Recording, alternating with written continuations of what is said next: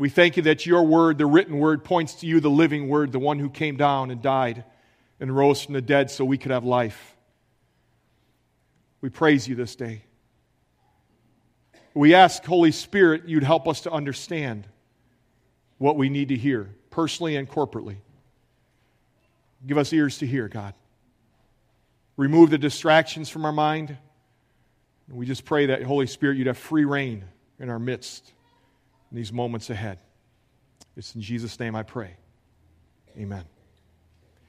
Many years ago, Cindy and I took a vacation, got in our little Cavalier, and headed down to Kentucky and Tennessee. Neither one of us had ever been there. And so, maybe like you, we grab a travel guide because they'll tell us some sights you need to see and some that you probably don't want to, but at least you know what's there. And so on the way down, we're reading through all this, and one of the things that the guide said is there's this place called Foster Falls. It showed a picture of a waterfall, and it was beautiful, and it was a park, and we're like, this looks great. We like waterfalls, and it looks like a very peaceful, tranquil place, and so let's find Foster Falls. It was hard to find Foster Falls. Darn near impossible to find Foster Falls. We wanted to go to what the guide says was one of the top sites in the area. We wanted to go experience this peaceful place. We wanted to go, which was encouraged. All tourists need to stop at Foster Falls.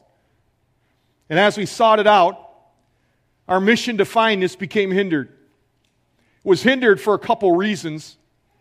One was a lack of clarity. You see, the brochure write-up was very general in details. It was beautiful. They had a couple pictures. There just wasn't a lot more. So there's a lack of clarity. There are poor directions. It was on this highway, pretty much all you had to go on. It wasn't much more. So it had poor directions. How to get there was vague. If that's not bad enough, you had a lack of clarity, you had poor directions, you also had a lack of enthusiasm because it was no longer promoted. You see, we found a park ranger at a different park, asked him about Foster Falls, this beautiful park. He had no idea where it was. He says, I think there's a couple miles, there's a place. I don't know if that's the name of it or not. So we drove, and we think we found it. We walked through this trail, which is kind of overgrown a little bit, but at this point, you're on a mission. I mean, you've committed time, energy, we're going to find this thing if it's the last thing we do. And we weaved through all this, and there it was. And it was gorgeous. Little waterfall, peaceful, but it wasn't taken care of anymore. It was just kind of, unfortunately, a beautiful place that had been neglected. Neglected, and the problem with it, the problem that hindered our mission again was a lack of clarity, poor directions, and a lack of enthusiasm. I'm convinced those are really the three reasons that mission gets hindered. Lack of clarity. What are we supposed to do? Poor directions. How are we going to accomplish this? Lack of enthusiasm. Just don't really care. We're wrapped up in other details of life. You see, mission clarity is essential. There needs to be a direction laid out about where we're supposed to go in our lives personally and corporately as a church. And certainly we need energy. Need enthusiasm. After all, we serve the King of Kings, and so there should be a little motivation in us, a little gas in the tank to carry out our mission. Matthew 28, among other texts, Luke 24, 47 to 49, Mark 16 to 15, John 20, 21, Acts 1:8, all speak to the importance of our mission. Our job is not to create a mission, it's to discover it, because Jesus already gave it to us, and we discover it in Scripture. Because mission answers an important question. Why am I here? Why did God leave me on earth? Why didn't God just redeem me and boom, take me to heaven? You ever wonder that? Sometimes you're like, I wish he would have. But he hasn't. He's left you here. Why did he leave us here? There's a reason. And we need to consider it. And what are we supposed to do since he left here? And we read in Scripture that Jesus predetermined the mission of the church. And he designed his people to survive and thrive in any economy, any political system, any social environment. You see, no entity, no group was ever called to be and designed to be the most missional, effective endeavor on the face of the earth is the church. You ever think about that? God designed us to be the most missional endeavor in the world, on the face of the earth. Matter of fact, if nothing else did the Lord ever say, and the gates of hell will not prevail against it, against His people, against His church, as we carry out His mission. So let's look at this mission. Matthew 28, Jesus articulated this church's mission when He met His followers in Galilee after the resurrection. Now there's three groups of people here we need to consider. The 11 disciples, remember Judas is no longer there. And then we're told in 1 Corinthians 15:6, more than 500 brethren are there. In this third group, to this all-important meeting, matter of fact, it's the only scheduled meeting we read about. This third group is all believers from the moment in time that Jesus comes until the day that Jesus comes again. You say, how do we know this? Because Jesus said in His commission is in effect to the end of the age, and since the end of the age hasn't come yet, we're invited, so let's take a walk up to this hill and see what Jesus calls us to. This isn't just the disciples in the early church's mission, this is ours. His first words are indispensable. Matthew 28:18, all authority has been given to me in heaven and on earth. All authority. Matt's Standard Translation says, I'm in charge, is what Jesus is saying. I call the shots. And the word for authority, the word Jesus uses, is authority in legitimate hands. It's all legitimate authority. We may look around right now and we look at all of Satan's doing in the demonic realm and he's got a big stick, but God says, I got the badge. He might carry a big stick, but I'm the only legitimate authority. He is in first place in all things, Colossians 1 says. He's not only in charge of the universe, but he's rightfully in charge of the universe. All authority has been given to him. So in case you're wondering who Jesus thinks he is to give the mission, he says, all authority has been given to me. I'm the one giving the mission. Not just anybody. And so he gives it. And Jesus Christ is the one who predetermined the mission. So if we want to be obedient Christian, if we want to be an obedient church, we need to be mission-driven. It should be clear in our lives. It should be clear in our ministry what gets a priority. We have packaged it, for lack of a better word, the Great Commission this way. Elam Mission exists for the purpose of helping people come to know Christ, grow in their faith, and become engaged in ministry. Those three things. You could say know, grow, and engage. And you'd probably have a pretty good summary. Matter of fact, our softball team had them shirts. You should wear them next week. We'll all stand out nice and bright. And that's what they said on the back. It reminded us what our mission is. But the mission's focus, let's look at that. It's helping people, is what we say. It's helping people. Jesus calls disciples to go make disciples, make people. Don't put on programs necessarily. Go make disciples. It's a mission toward people. Matter of fact, Jesus modeled this perfectly for us. If you were to look at Luke 5 and 6, he calls people into relationship with himself. He calls people to follow him. Because when all is said and done, Christianity is a relationship. It's about a relationship with Christ. It's not a religion. A lot of way to work your way to God. It's that God came down and made a relationship with him possible. And so first and foremost, Jesus models for us that he called people into relationship. Luke 7 and 8 tells us Jesus provided opportunities for them to grow, to build into their faith. Specifically, he designed circumstances and teaching that would help them grow. And then Luke 9, he entrusts ministry to his disciples bit by bit. So it's not only that he called them into relationship and that he was building their faith, but he also sent them. And that's really our model of our mission statement is Luke, those five statements on all of Jesus' ministry. And they were to go as it called on a mission to reach lost people who were outside the faith, to call them to the Savior.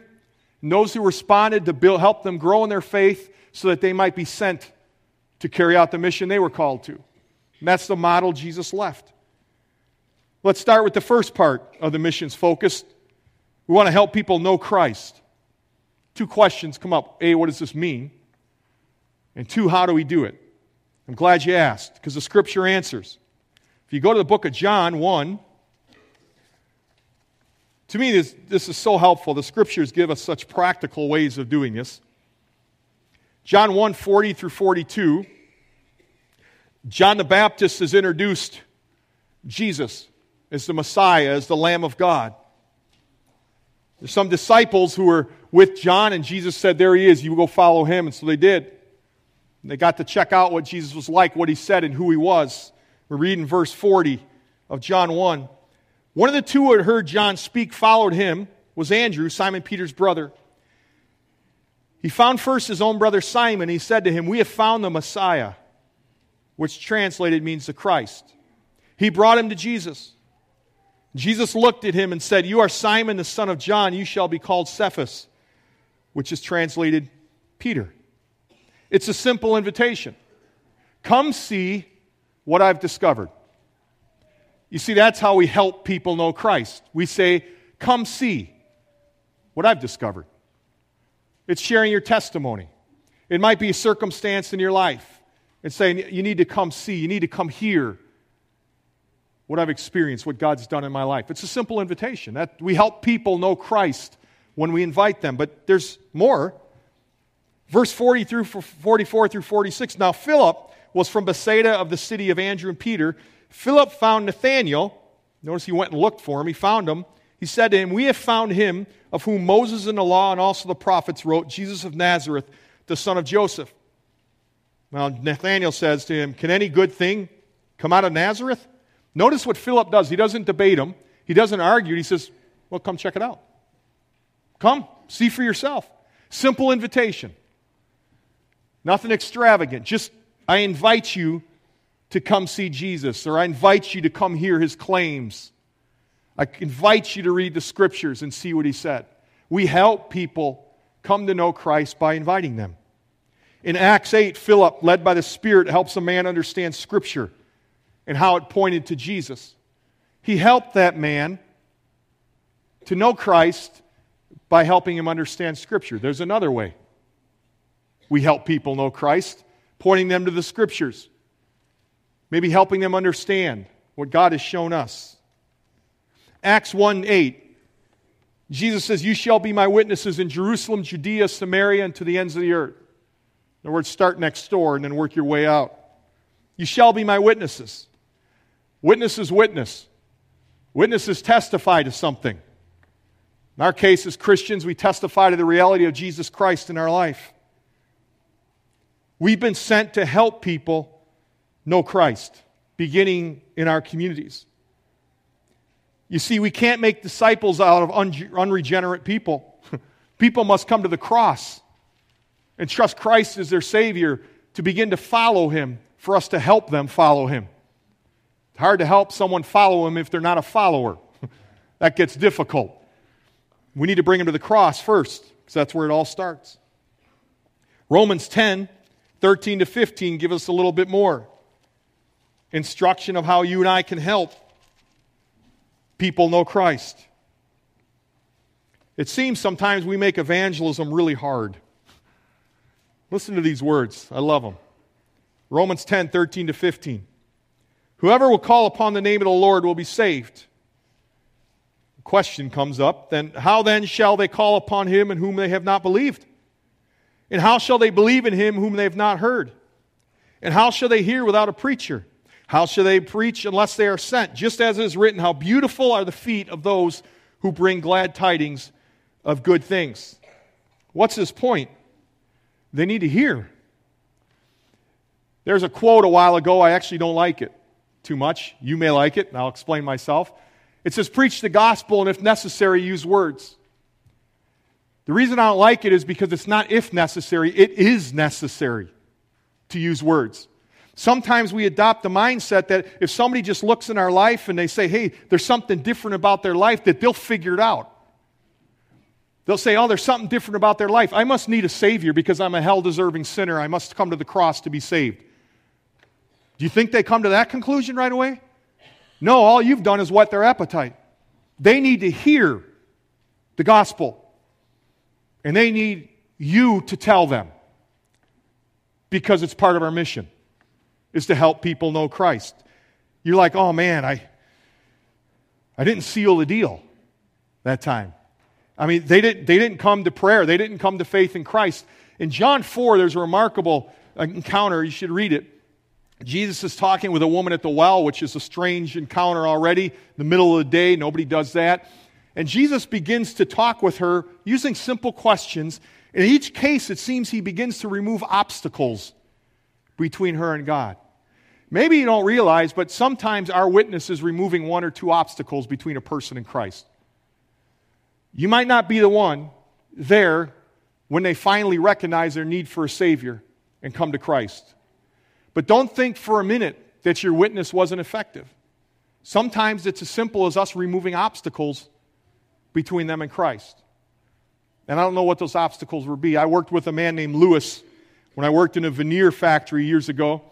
And Lewis was one, he was very inquisitive, and I shared my faith with him, and he would ask all kinds of these questions. And a lot of them dealt with creation. He said, "Matt, what do you think of dinosaurs? God create dinosaurs? How come there's not dinosaurs anymore, Matt?" He asked stuff like that. How come there's evil in the world? If God is so good, if God saves people, why doesn't he save those people who are hurting? And the typical questions we would think about, or people would ask us. And he kept asking and asking and asking, and it got frustrating. I'm like, man, I'm trying the best I could. Go home and I'm studying, trying to answer the best I could. And I finally came to realize that I might not have been the one. I don't know where Lewis is. I hope he came to faith. But maybe my role was just to remove some obstacles. So don't think you're a failure because you don't always lead someone in prayer to trust Christ as Savior.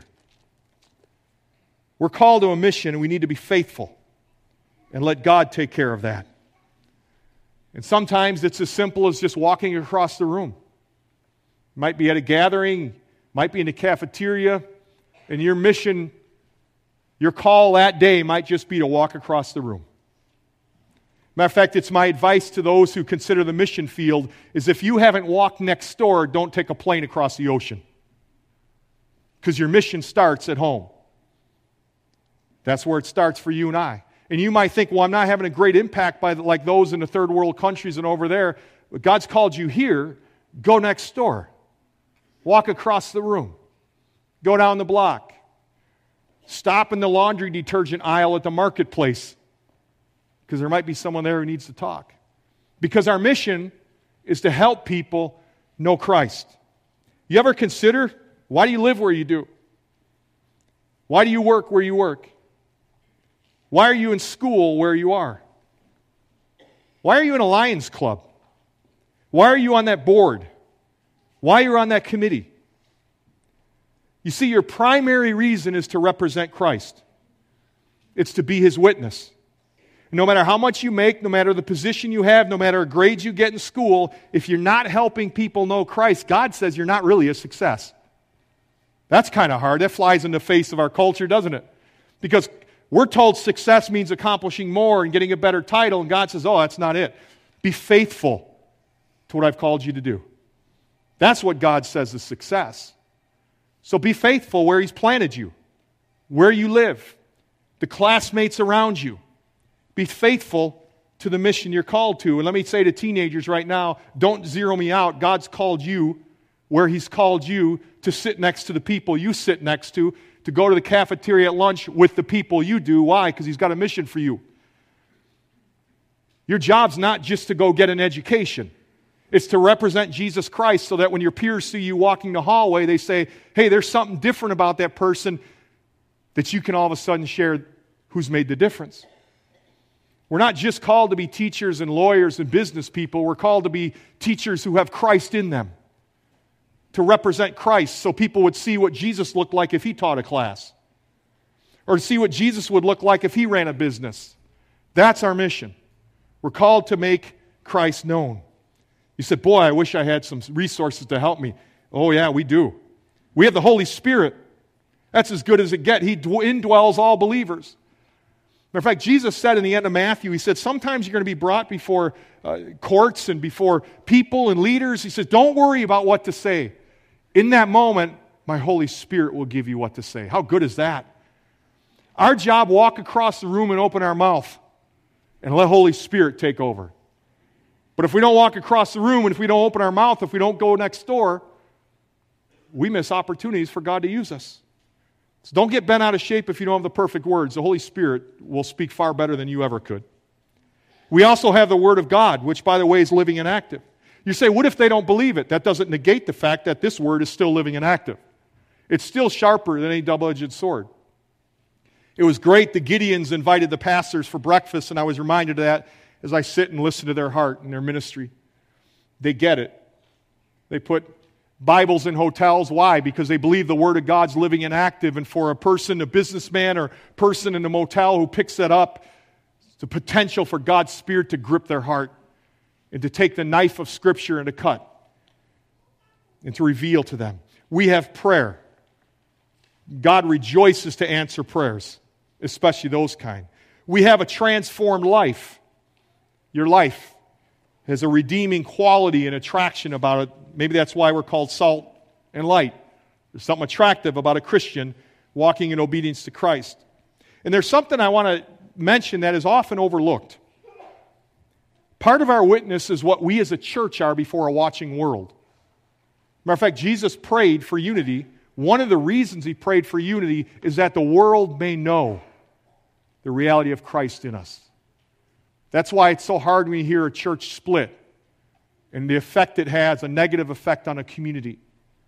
And that's why Paul says make every effort, not some, not a couple, every effort to build the spirit of the unity in the bond of peace. Why? Because our unity is part of our evangelistic effort. I love Bill Hybels. He has an equation in his book, Contagious Christian. He says HP plus CP plus CC equals MI. And he unpacks it. HP stands for high potency, or it's a life lived in obedience, is vibrant life. You see, you can't run with the crowds, adapt to the culture, and expect to have an impact. Christian's life is different. High potency. CP equals close proximity. It's getting in people's lives, getting maybe dirty. Helping serve them. Dirty not in sin, but dirty is in helping serve people. Plus CC equals clear communication, to be able to clearly communicate. The result of that equation is maximum impact. I like that. High potency of a transformed life, well lived, close proximity, clear communication equals maximum impact. Pretty good equation. He's getting at it because our mission is to help people know Christ. You might say, well, I can't talk like that, or I don't know the Bible well enough. I'll leave that up to somebody else in the church. It begs the question, can we be corporately what we are not individually? Can we be corporately as a church what we are not personally? It's an important question. I don't think we can. So if we want to have a maximum impact as a church, you're needed. Every believer in here is needed. Where God's planted you for us to have a maximum impact as a church. Because part of our mission is to help people know Christ, but that's not the only part of it. Part of our mission also is to help people grow in the faith. Jesus said, make disciples. Questions, what's a disciple? A disciple in the context of New Testament times was one who began to follow a rabbi. And he followed the rabbi and did two primary things. And to me, this is such a perfect description of a disciple. To learn what he needed to know and how to apply it, and then to follow the model of the rabbi. So what's a follower of Jesus? What's a disciple of Jesus? We come to learn what we know, need to know, and how to apply it, and we follow the model of our Savior. That's a disciple, a follower of Jesus Christ. Jesus addressed this in Luke 9:23, and we need to bring it up lest we get a false idea of discipleship.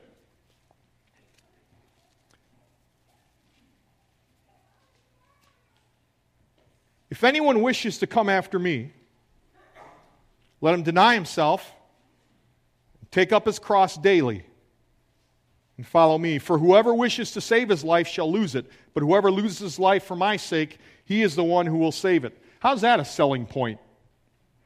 If you say, hey, you want to follow? I'm going to get a bunch of followers together, and you know what? You're going to need to die to yourself. Well, that starts cutting a crowd. Matter of fact, there's a case in John 6 where a bunch of people are following Jesus, and Jesus is teaching a hard teaching, and some of the disciples left. and said, this is a hard teaching. And they no longer followed him. You see, following Jesus isn't always easy. It takes commitment, and it takes sacrifice. You see, on Sundays, even right now, all across this nation, Jesus has a lot of fans. Now, there are a lot of people rah-rahing Jesus. They're singing loud. They might be clapping. They might be going to Sunday school. There's a lot of fans, but what our King wants to know, are there any followers? There's a big difference between being a fan and a follower. We are called, and our mission is to build followers, not fans. That's why we don't want to just get a big gathering just for the sake of a big gathering, because that's not what we're called to do. We're called to build disciples, and some people are going to say, as they count the cost, I don't want to do it. But better us put forth what it really means to follow Jesus than to sugarcoat it so we just get numbers or check off a list and say, there, they're good to go. No, we're called to make disciples, and we're called to make sure that we lay it out. Because really, a disciple is a person who's decided that following Jesus will take precedence over everything else in life. And disciples aren't hard to spot. You see, they're the ones paying the price for the kingdom. They're the ones committing. They're the ones who's made it a priority in their life. And while we're at different places in our following Jesus, there are elements of discipleship we all need to engage in. Back to Matthew 28. A little grammar refresh. Kids, you're loving this. You got a few days off of school, but we're going to ease you back into it. Okay? A little grammar from Matthew 28. If you look at verse 19, there's an imperative given, a command. Go. Go. That's the imperative. But what follows it are three participles which explain how to carry out the imperative. And so as we're like, go make disciple, what are we supposed to do? How do we do it? Jesus gives three participles to help us understand how to carry out the imperative, which is go. And it is an imperative. It's a command. It's not a suggestion. Jesus didn't say, hey, if you feel like it on Tuesday, why don't you go make some disciples? No, go. And whether you speak Syrian, Arabic, Greek, or Hebrew, go means go. It means don't stay. It means move. It means go. It's an imperative. It's a command. And what are these three participles? The command, make disciples. The participles, go, baptize, and teach. Let's unpack the first one, going. It means going. Where? To all nations. Start next door, Acts 1:8, in your Jerusalem, in your Dassel, in your Cokato, in your Howard Lake. Start there. And then begin to expand your impact. And sometimes we expand our impact with partnering with Scott Sunblad or the Sunblads or Westmans or our Polish friends who've come ministered to us. And that's how we can expand it to the nations. We always need to be a part of extending overseas. But we need to begin at home. And to do that, we need to go. Might be out of your comfort zone. Might be against what you had planned that day. You might be headed somewhere and you get a flat tire like, I did not have this plan. Maybe, just maybe, God's arranging something. So we always got to have our antenna up. Go. It's how we make disciples. 2, baptizing. Now you think, why is this included? I mean, what's this got to do with maturity and growing as a disciple? Well, there's several reasons. One is it's public in nature. You got to stand up and say, I'm a disciple. I've counted the cost. I'm a follower. Kind of begin to separate between those who maybe say they're Christians by certain activities, and there's others who say, no, I want you to know publicly. I'm taking this to the street. I'm a follower. It's an important act, important step. Also, we know from Romans and other passages that it symbolizes a relationship with Christ. Going under the water, I'm dead to sin. Alive, I'm alive to God. I'm a new creation. Very symbolic, and it's rich in its symbolism. But there's a third thing, identification with the body of Christ. It's a part we kind of lost sight of in the Western world. Back then in the early church, when someone was saved, they didn't think about whether they should be baptized. They didn't think about, well, maybe I feel like it, I don't know. They got baptized. One of the reasons is the rest of the body needed to know that they were a believer because they were in great persecution. They couldn't let unbelievers infiltrate them and threaten them. And obviously, because of the persecution, there was a great threat. They needed to know who was really a believer. Baptism was one of those ways. I've heard this thought, can I be a believer and not be baptized? Yes, but you can't be an obedient one. Because you've been called to be baptized. It's part of what it is to follow Jesus. Baptism is a call to commitment. You see, helping others grow means we help them call to be fully devoted followers. Helping people grow means we call them to obedience. We call them to take steps of obedience. We don't excuse it. We don't beat them up. But we nurture them and help them. Sometimes grab their hand and say, come on, I'll help you. But we help people grow by helping them to become obedient. There's a lot of discussion. I read an article 2 weeks ago about a church that was trying to figure out how to handle membership. And one of the thoughts they had was, well, if somebody's baptized, then automatically they can become a member. And so it's just interesting reading and what other churches do. And being a Christian for a lot of years, I've had a lot of people say, well, I don't need to become a member. That's not a big deal. Well, I kind of look at it this way. Baptism's a call to commitment. Membership's a call to mission. Membership says, I'm part of this team that's going to carry out what God's called us to do in this area. And as a church begins to think about what we need to do where God's leading us, one of the things that you begin to count on is who's committed to the mission, and how else would you know unless someone said, you know what, count me in, I'm in the game. And they make a step of a membership. To me, it's pretty practical. I mean, it's a logical way. And so if you wonder about membership, consider it's a call to mission. It's a commitment to the mission. You shouldn't pretend being a member and not pursue the mission, nor you shouldn't hide behind non-membership as a reason not to become part of the mission.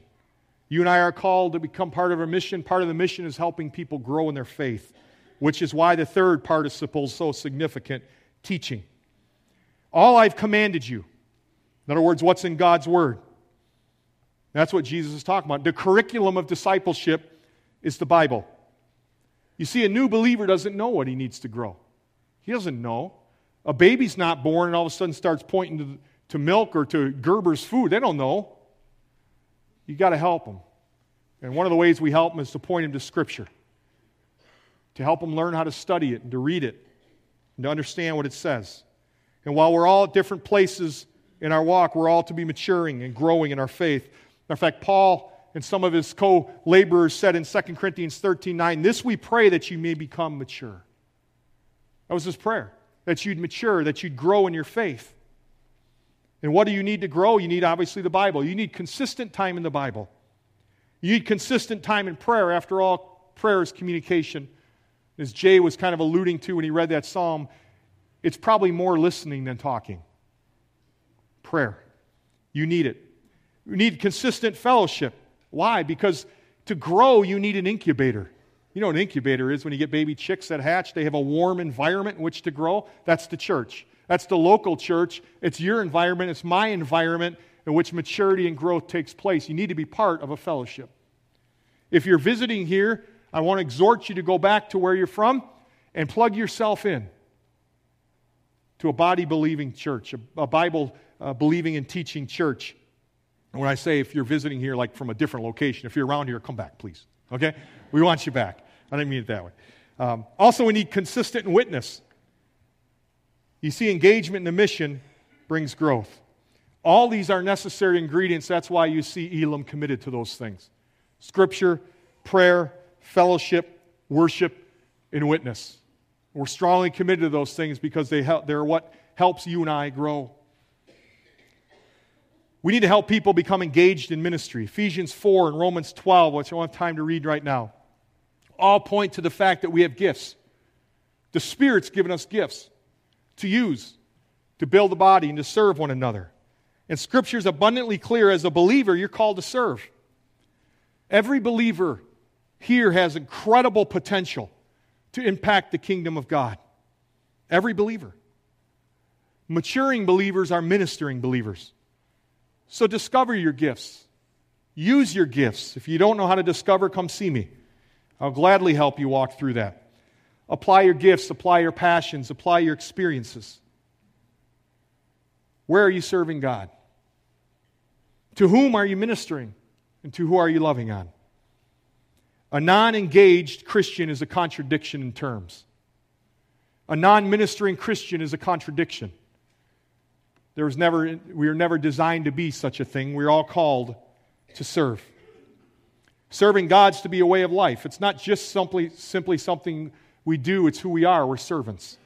We serve. We serve our risen King. And to serve, you need to engage in people's lives. Engage in ministry. And ministry is simply ministering to people, serving people. We need to become engaged in that.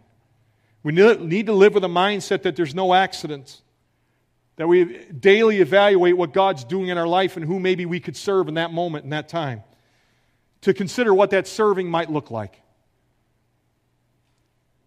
We are called as part of our mission to help people to know, grow, and engage. We need to remember, first of all, Elam is God's church. He's the head. He's the mission setter. And our head calls us, his body, to carry out that mission. Thus the mission's challenge. How does this all relate to you and I? One, go. Don't just be a fan. Be a follower. Go follow his teaching. Go follow Christ's model. After all, it's probably the goal of discipleship is to become more Christ-like. Follow his model. And go answer his call to make him known. To go into the world around you and tell them of Christ. Our primary mission field for Elam is Cokato, Dassel, and Howard Lake. It's our primary mission field. Doesn't mean, obviously, we extend out, but we begin there. We need to begin there. It's who we're called to. And God might not give us answers all the time. God might not explain why things are going like they're going, but it doesn't negate the fact we're all called to go. We're also called to grow. Where are you plugged into growth opportunities? Are you personally reading Scripture? Are you applying what you're reading? Are you committed to growth? There's some great opportunities. I've been so excited on Wednesday night to see the amount of men coming to that men's class and women going to the women's class. There's some good stuff going on. Thank you to their teachers for doing that. I know Oasis is having a big impact in our kids' lives. I commend these people because they're taking a step to grow. Some are picking up Bible studies in the middle of the week or community groups, which is a huge, huge thing, huge step for growing. You're committed to growth, and that's what disciples do. So continue to grow. You might be a Christian for 60 years and think, I've heard it all. Oh, no. There's a lot more we need to hear, and there's always areas to grow in. Don't ever become content. And 3, serve. Where are you using your gifts? Who are you serving? Where are you serving? Important questions. Commit to discover the gifts you have and God's design for you to use them. And start there. There's many unique ways to serve God. Who can you bless this day? Back to Foster Falls. We found it. We pressed on to experience the site. It was small, it was peaceful, but it had been neglected, it was forgotten, and set aside, resulting in it was no longer experienced by all it had offered. It's no longer seen as valuable. It no longer had the impact on people that it could have, like it did us. Let us never neglect the main thing we were called to. What we're supposed to be doing. Let us not forget or set aside the mission we're called to. Because we've been given a mission to us by the risen Lord. And let us experience the power of God in our midst as we pursue the mission and we impact lives for eternity. Let's pray.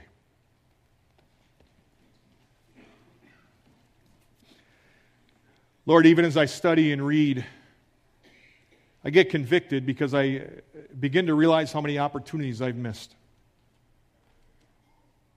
How off-center my life can get at times. And maybe I'm not alone. Maybe my brothers and sisters, even this very moment, consider life and say, it's way out of whack. I've prioritized too strongly things that really in the scope of eternity don't matter. We've given credence too often to our hobbies. And Lord, they become so important that we forgot that in the scope of them hobbies, we're supposed to be doing something. That there's a mission even more important than the actual activity. Lord, we forgot in the marketplace when we go to work that that's not our primary job to earn a paycheck, but Lord, to carry out the mission you've called us to. And one day we'll answer for it. And I know my brothers and sisters would agree with me. We long on that day to hear our Savior said, "Well done. You pursued the mission well. Well done, my good and faithful servant." Might that God be said of all of us. And to your name, Jesus, I pray. Amen.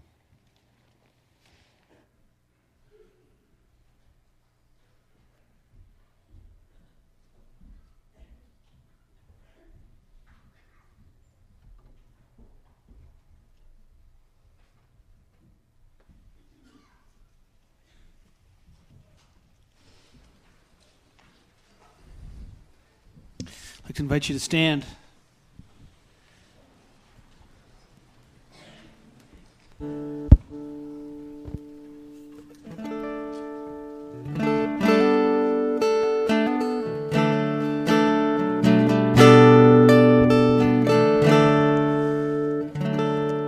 Let's have fun with this one. Ask the Lord to build his kingdom here through us. Amen.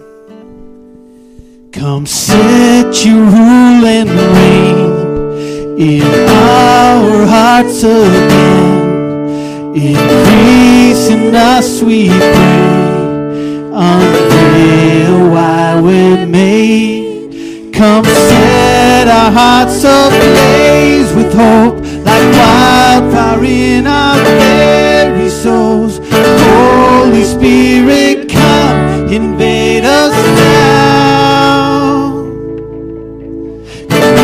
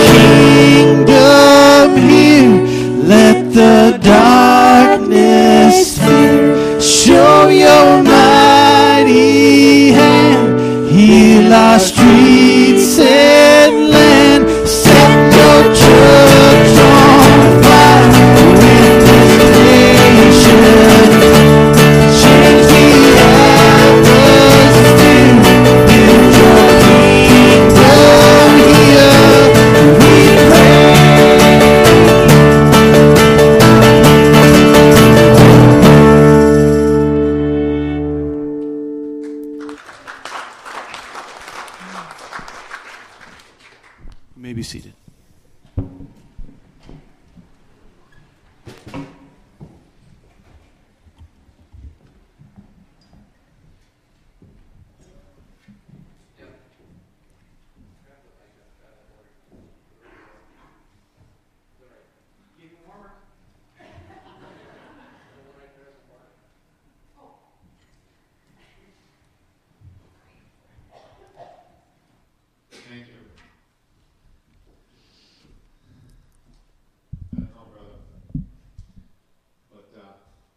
God certainly had his way, I think, I feel, through the words that you shared with us today. And I'm left here to pray for this congregation as we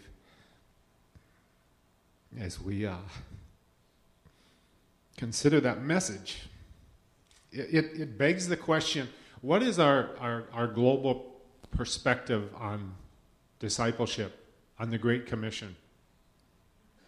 You know, Matt challenged us with locally, right here, next door. How are we being used? You know, at Elam, one of our core values is the global and local outreach. The Bible teaches that God loves everyone and wants all to have eternal life. Therefore, we will actively participate in evangelism through prayer, finances, ministry, and outreach efforts to all ages throughout our world. That's one of our core values. But I'm certainly convicted today that oftentimes we come away from a message like this and we find ourselves that we're fans. We're just fans. We get moved, and we have a spiritual high as we listen to a message like that, but we're not challenged in our hearts, and we're not obedient to what God has called us to be. So we need to be followers. Followers follow. And so the challenge, I think, as Matt has shared, and I want to pray for us as a congregation, as you know, as elders, we want to be a part of shepherding this congregation, and we want to help you. We want to come alongside you. We want to be what we need to be, and we certainly want to be obedient to what God has called us to as elders. So I want to pray for you. Pastor Daniel from Poland challenged us last week, too. The harvest is plentiful, but the workers are few. And as Matt has challenged us today, we've been called to go, therefore, and make disciples of all nations. So let's bring this to the Lord for prayer today.